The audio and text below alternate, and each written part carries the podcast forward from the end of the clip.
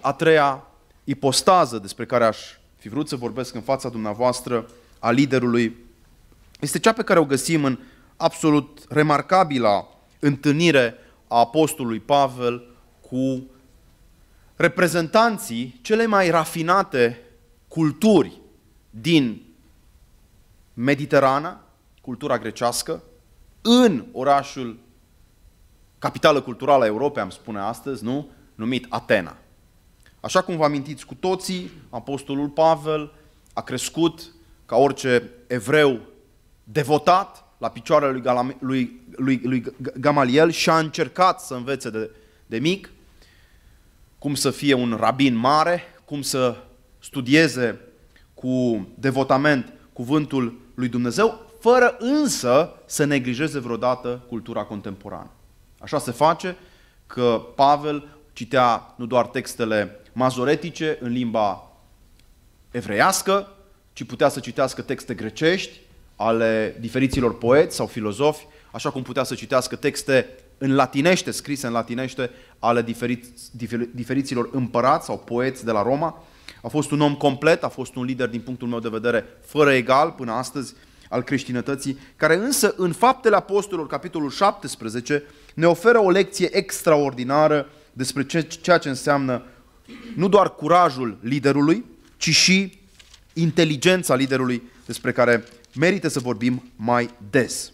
Sunt de acord că Dumnezeu ne cheamă la smerenie, sunt de acord în același timp că Logosul lui Dumnezeu s-a întrupat în Isus Hristos și dacă noi îl mărturisim pe cuvântul lui Dumnezeu, inteligența adesea se manifestă prin capacitatea de a vedea în creația lui Dumnezeu pecetea pusă, amprenta pusă de Logosul lui Dumnezeu, de la început chiar, amprentă pe care astăzi oamenii de știință o caută, o studiază chiar cu foarte multă asiduitate în laboratoare, de pildă, atunci când depistează existența unei legi a naturii. Oriunde te uiți astăzi într-o parte a creației lui Dumnezeu, adică în natura aceasta creată, de creator, vei depista urma acestui logos. Și asta fac în continuare, spun filozofii și oamenii de știință în universitățile de la Londra, de la Cambridge sau de la Oxford și de acest lucru trebuie să ținem și noi cont. De ce? Pentru că de acest lucru a ținut cont Apostolul Pavel. Da, Moise a urcat pe munte ca să-l vadă pe Domnul. Da, David și-a propus ca rege să unifice triburile și a reușit. Și mai mult decât atât, a avut viziunea Ierusalimului, pe care apoi Solomon l-a zidit. Dar Apostolul Pavel, care a înțeles rostul Ierusalimului în istoria poporului evreu, face un pas în afară și coboară, așa cum știți foarte bine, ne se spune în uh, fapte 17, coboară fizic, da? Spre Atena, spre areopagul Atenei, care e ca o căldare și astăzi, dacă mergeți, o veți vedea la fel. E și un smog deasupra, pe vremea aceea nu cred că exista un smog. În orice caz, coboară în căldare și ce spune textul? Că se îndârgea sufletul în el, văzând cetatea plină de idoli. Și aici aș vrea să stăm puțin mai mult asupra textului ca să ne inspire cumva la o chemare mai îndrăzneață, pentru că Pavel stătea de vorbă întotdeauna cu ai săi în sinagogi, ne spune Luca, autorul textului biblic, în sinagogă stătea deci de vorbă cu iudei și cu oamenii temători de Dumnezeu. Dar nu numai în sinagogă stătea de vorbă cu oamenii, ci și în piață. Un intelectual evreu, apostolul Pavel, nu se mulțumește doar să vorbească cu ai săi, iese din zona de confort și se expune celor pe care noi astăzi adesea îi neglijăm, mă iertați că vă spun, dar ca lider religioși sau spiritual mai, mai, mai degrabă, trebuie să vă spun asta, se expune pe sine criticii cui? Filozofilor. Filozofii sunt esențiali în definiția spirituală a Atenei. Care era definiția spirituală a Atenei? Atena era locul unde s-a născut Socrate. Și unde nu numai că Socrate a pus marile întrebări, ce este binele, ce este frumosul, ce este adevărul, ce este dreptatea.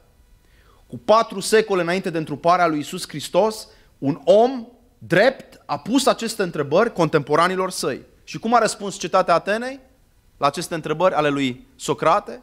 în 399, cu trei voturi peste majoritate, niște jurați hotărăsc să-l condamne la moarte pe Socrate pentru îndrăzneala de a fi destabilizat consensul religios și cultural al Atenei lui Pericle.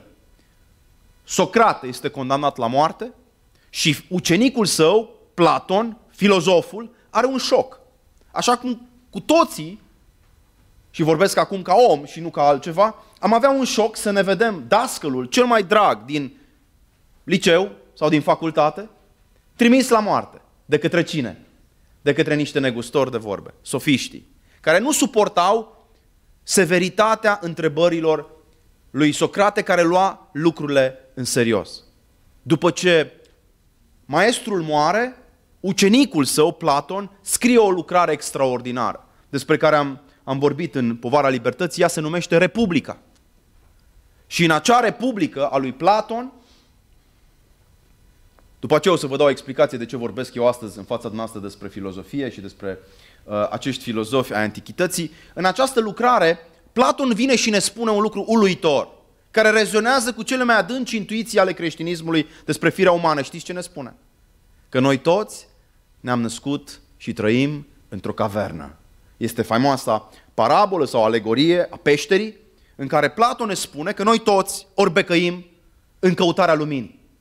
Și că adesea dăm crezare umbrelor, așa cum dăm adesea crezare zvonurilor despre realitate sau despre oameni, și că rare ori avem capacitatea să privim soarele, iar dacă noi ne propunem să ajungem la contemplarea soarelui, care este sursa luminii, el adaugă Platon, vom avea adesea experiența suferinței.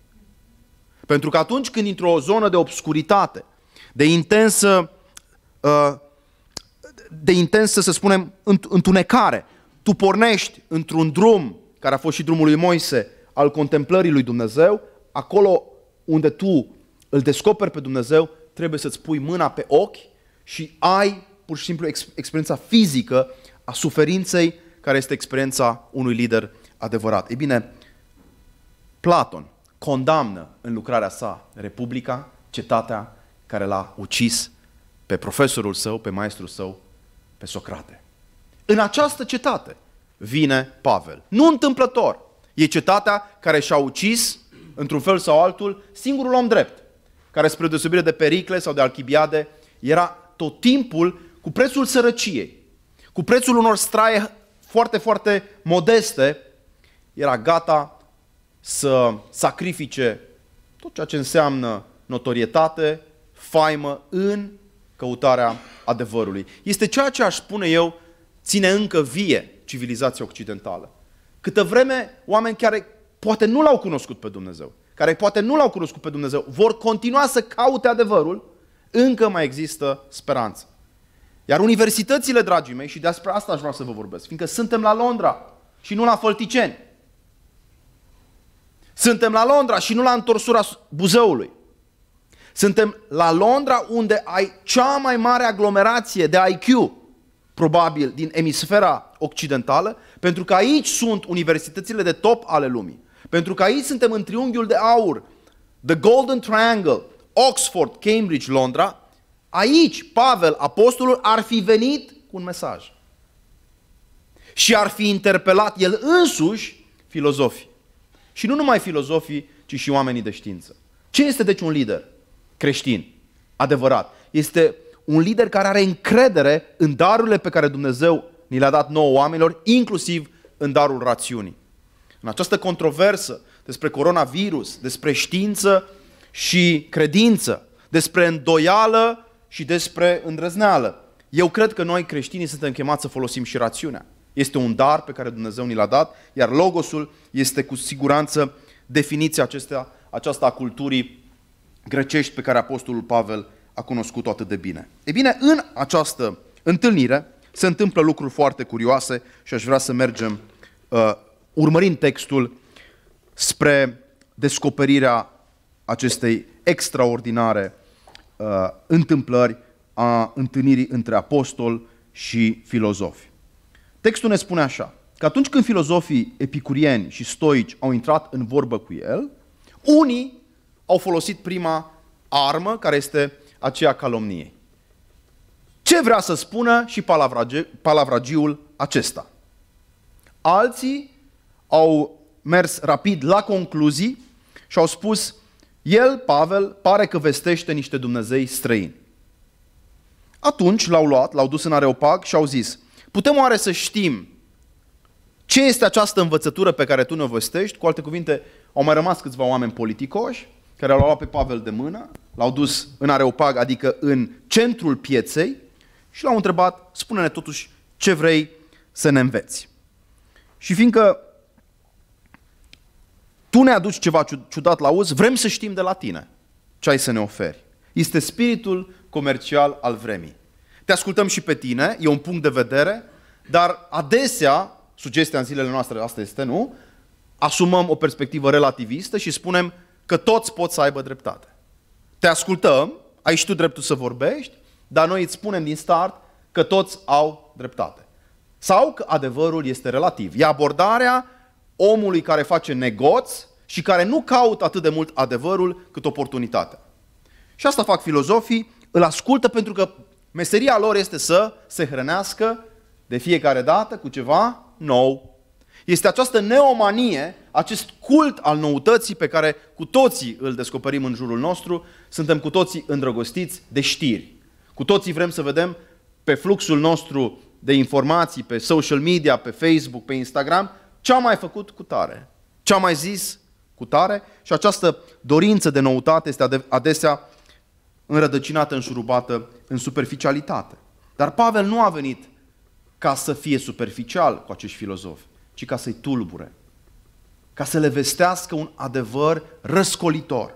Bărbați atenieni, zice el, în toate privințele vă găsesc pioși sau chiar religioși, căci pe când străbăteam cetatea voastră și mă uitam de aproape la lucrurile la care vă închinați, am descoperit un altar pe care este scris unui Dumnezeu necunoscut. Ei bine, ceea ce voi cinstiți fără să cunoașteți, aceea vă vestesc eu. Dacă stăm puțin și ne uităm la acest fragment esențial, la strategia retorică, dar și diplomatică, tactică, dar și misionară a lui Pavel, primul lucru pe care îl face un lider când se află într-o cultură străină este să caute lucrurile în comun pe care el le are cu acea respectivă cultură aparent străină. Și caută până găsește o piatră pe care e scris unui Dumnezeu necunoscut. Ce deci descoperă? O sete spirituală. În Babilonul numit Londra, în, uh, am putea spune, amestecătura pe care o găsești și la New York, mai există oameni care îl caută pe Dumnezeu. Și Pavel spune, pe acesta pe care voi îl căutați, eu vi-l vestesc. Dumnezeu care a făcut lumea și tot ce este în ea. E prima afirmare a transcendenței lui Dumnezeu. Dumnezeul nu panteist pe care voi îl confundați cu frunzele și cu iarba. Nu, Dumnezeul care este deasupra tuturor, creatorul cerului și al pământului, cum spunem noi în crezul de la Nicea. Făcătorul cerului și al pământului, acesta care nu locuiește în temple omenești, acesta este Dumnezeul pe care eu vi-l vestesc. El nu este slujit de mâini omenești, ca și când ar avea trebuință de ceva. Dumnezeu, filozofic vorbind, este dincolo de necesitate.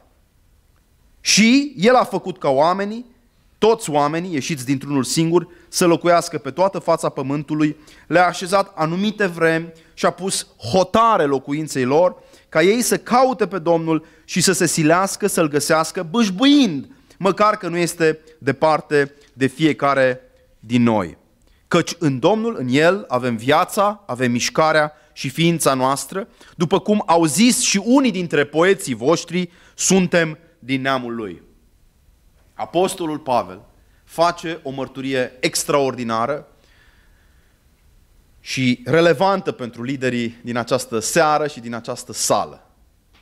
O mărturie cu privire la capacitatea oricărui om care are credință în Isus Hristos de a descoperi și în cel care pare departe un raport de proximitate, un raport de apropiere. Pentru asta însă trebuie să faci ceea ce alții au numit o hermeneutică a carității, să faci o lectură a vieții celorlalți din perspectiva dragostei și nu a urii. din perspectiva compasiunii și a iubirii, nu a disprețului și a superiorității, de care uneori creștinii astăzi suferă. Pavel nu face asta. Pavel se apropie nu numai cu mintea lui sfredelitoare, iată-l citând chiar un poet de secol I din Asia Minor, Pavel nu numai cu mintea lucrează, ci și cu inima, ceea ce noi adesea uităm să mai facem, și vine și le spune că noi ca oameni, noi ca umanitate, umanitate pierdută astăzi, așa cum ați auzit, suntem de neam din Dumnezeu. Originea noastră este divină.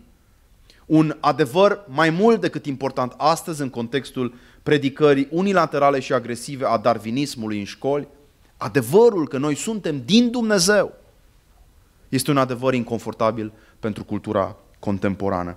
Ce este deci un lider? Nu este doar un vizionar precum Moise, nu este doar un unificator precum David, ci este și un intelectual curajos pe care trebuie să-l recunoaștem în figura lui Pavel. Iertați-mă, știu că Pavel este mult mai mult decât atât.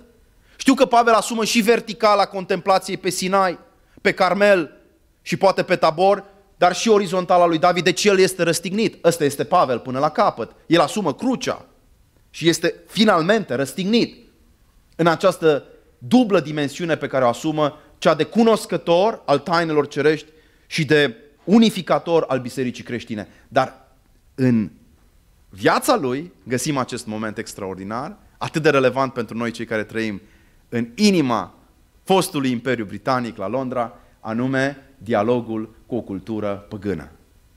E bine să-i criticăm. E bine să îi expunem adesea când sunt agresivi și intoleranți. Dar e bine să-i și cunoaștem.